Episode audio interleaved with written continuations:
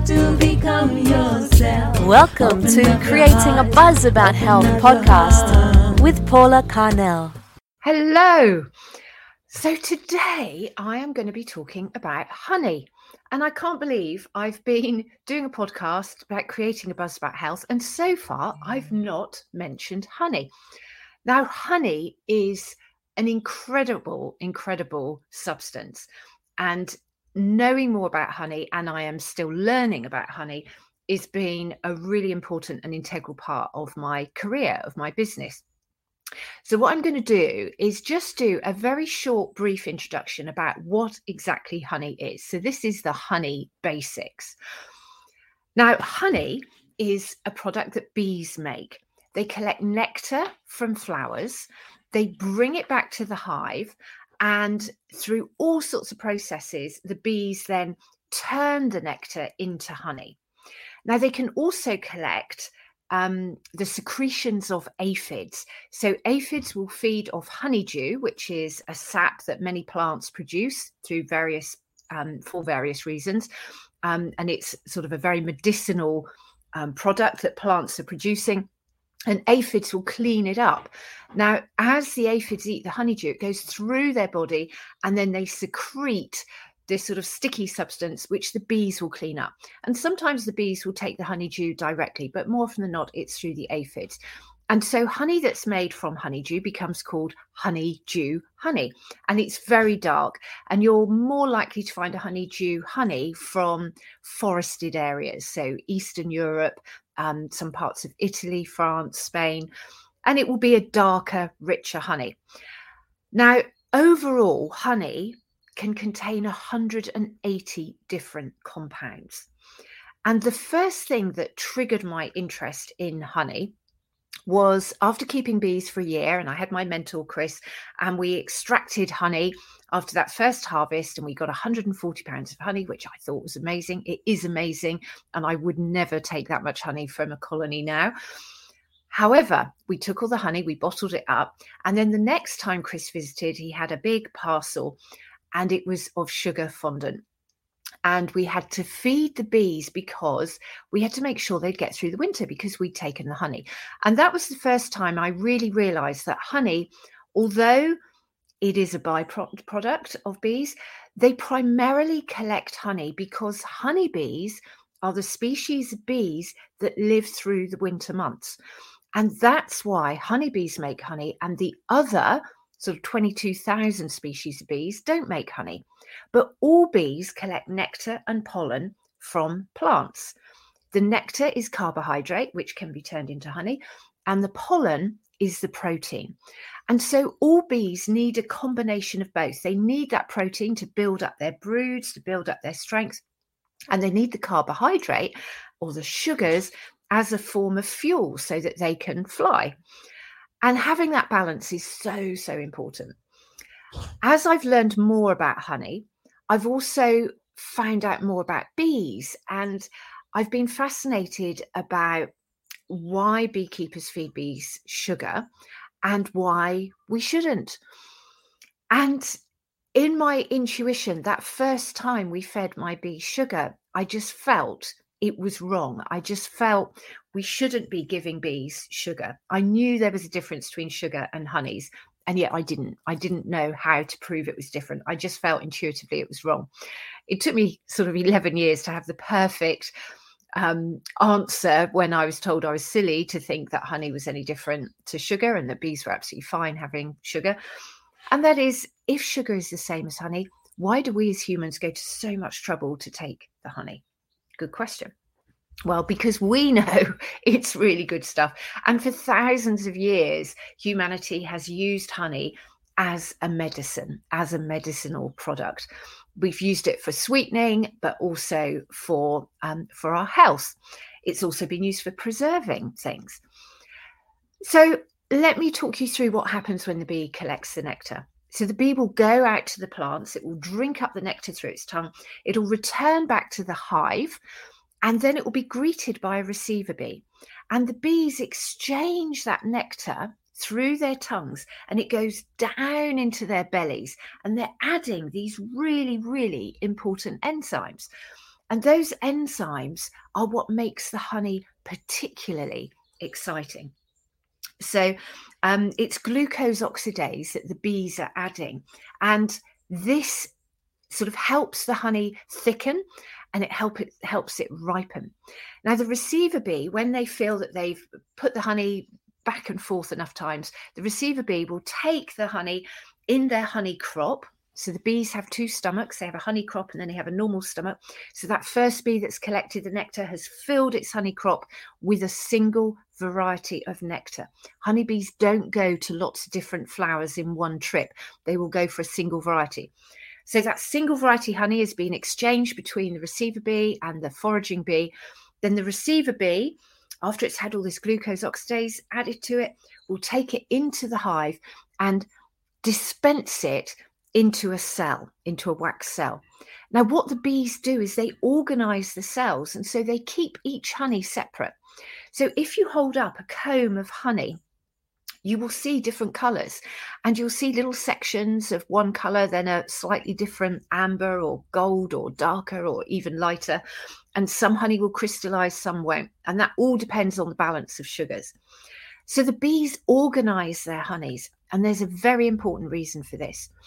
The bees know that different honeys have different medicinal properties it has been found that when you have identical colonies or seemingly identical colonies in an apiary and you measure which plants the bees go to, they will go to plants that it's been found contain the exact chemical constituents that the bees would need to heal whatever imbalance is going on inside the hive.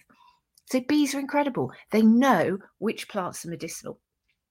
This was also shown by some research done by the Welsh Botanic Gardens, where they have 8,000 species of plants in the Botanic Gardens and they have honeybees and they wanted to measure their honey to see which types of plants the bees preferred to make the honey. It's also interesting to know what flavour honey you've got. So they sent these honeys off to be analysed. And when the results came back, they were quite astonished because they found the bees preferred 11 species of plants. Now, what was even more interesting was what those species were. It seems the bees had been flying over the exotic platter of plants in the botanic gardens and going straight for the hedgerows and the woodlands and all the sort of rough, wild areas outside the botanic gardens. The bees were preferring the hawthorn, the blackthorn, the willow, the hazel, the ivy, the dandelions, clover, brambles. It was basically all these plants that we wouldn't think of planting in our gardens, let alone in a botanical garden.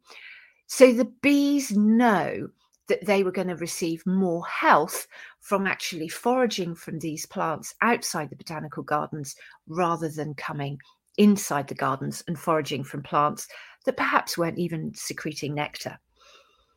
We know that the plants secrete nectar as a reward for attracting the bees to forage from them. But not all plants secrete nectar all the time. Some plants will only secrete nectar for an hour a day. And then in that hour, the climate has to be right. Perhaps the sun has to be shining on them. The roots have to be in a specific type of soil. And so we really have to bear in mind that we need that biodiversity in our environment. So, for instance, clover will produce nectar, but the roots of clover have to be quite moist or damp. And then the flowers have to be exposed to a temperature of 20 to 25 degrees. Perfect for your average British summer.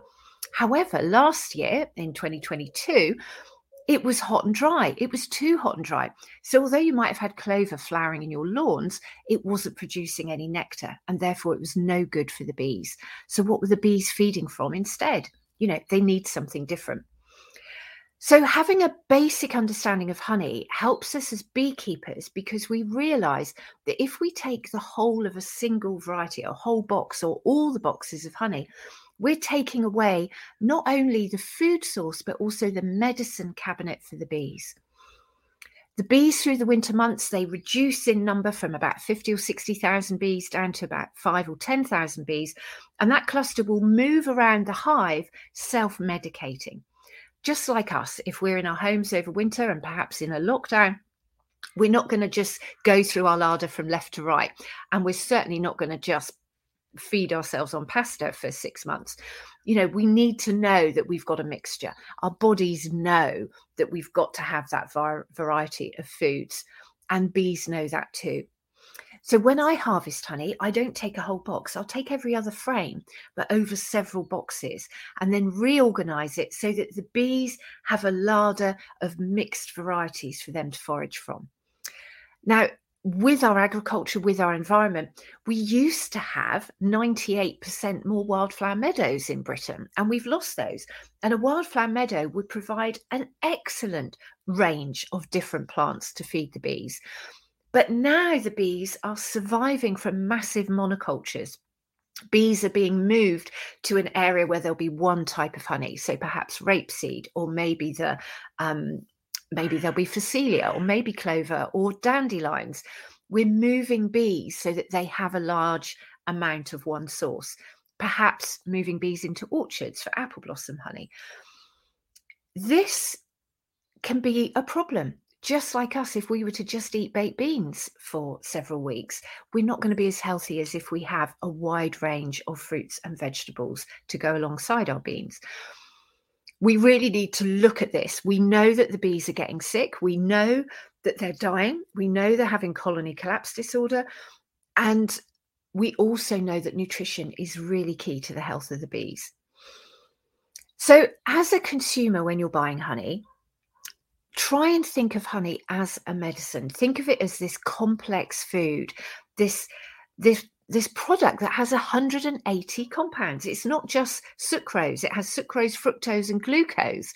Then it has all these other sugars that different plants provide some plants provide um, mannose some provide you know all kinds of different types of sugars then you have the trace elements, the minerals that are coming up from the soils.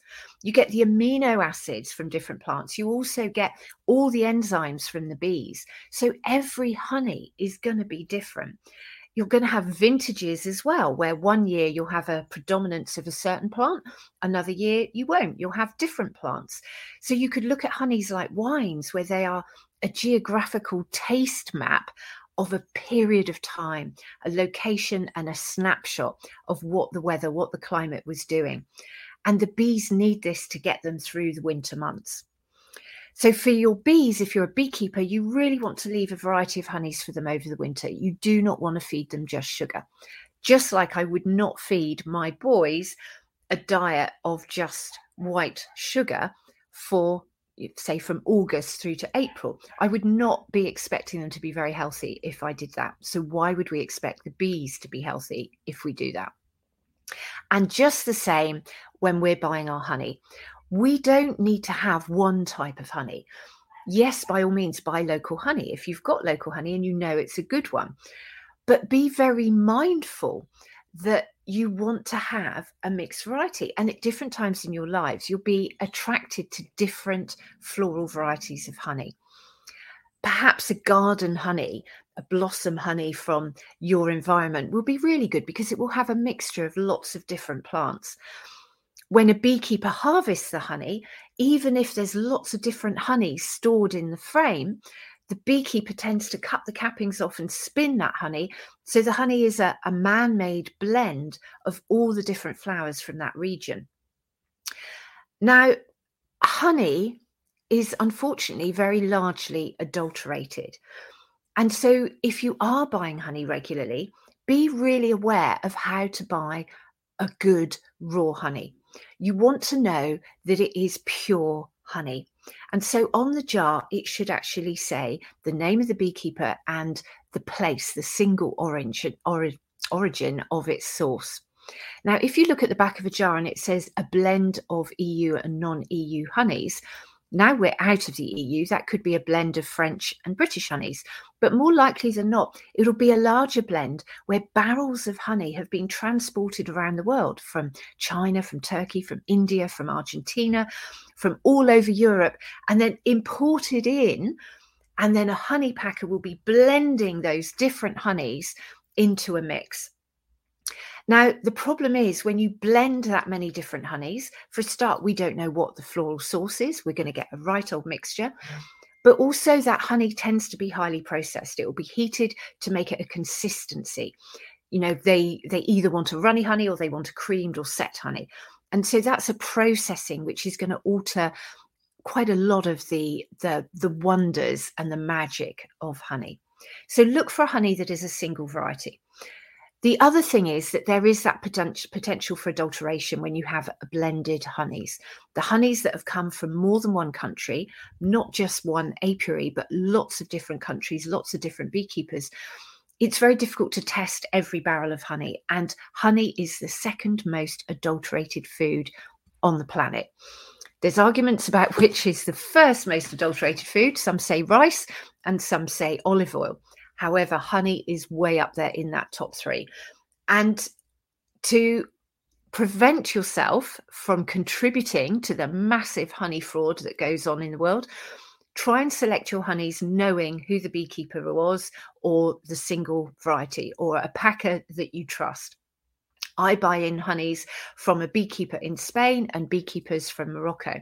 And so if you buy my honeys, it might say a Spanish sunflower or Spanish sweet chestnut, but I can tell you exactly which beekeeper it's come from and the batch. Now, if you get your honey from supermarkets, it's going to be a very low price, but please bear in mind that every single supermarket in Britain has been um, fined for fraudulently selling honey. We really have to keep on top of this, and it comes down to you, the consumer, doing some savvy shopping. So, here are my top three tips. First of all, try and avoid a honey that is a blend of more than one country. Secondly, pay more than £5 a jar. Doesn't matter how big the jar is, it should be more than £5. If it's under £5 a jar, unless it's your chap down the road who hasn't put his prices up for 40 years and he's selling honey from his back garden, um, if it's under £5 a jar, the beekeeper is not earning a living, let alone a fair wage. So more than £5 a jar. And what's the third one? Make sure it's not a blend. Make sure that it's more than five pounds. And trust your intuition. Have a look at the single varieties, have a look at the colours. You know, think has it been messed around with? Is it over filtered? Can you see bits of pollen? Is it on the comb? If you really, really want to have a real honey, try and buy honey on the cut comb because that's impossible to adulterate. And then you're going to get the goodness of the wax, the propolis, it's all going to be in there. So have a look at where you're buying honey. I'm going to go into more depth with different varieties about what their contents are, but this was just your basic idea on how honey's made and why you should be careful about what honey you're buying. I hope this has helped. If you know somebody who would benefit from knowing a bit more about honey, then just share this episode. And I look forward to you joining me again on the next episode. Thanks very much. Bye. This podcast has been produced and edited by the wonderful Bee Brook, and the music was created especially for me by Raya. Thank you very much. You have to become yourself. Join us Open next time on heart. Creating a Buzz About Health podcast with Paula Carnell. Buzz you later.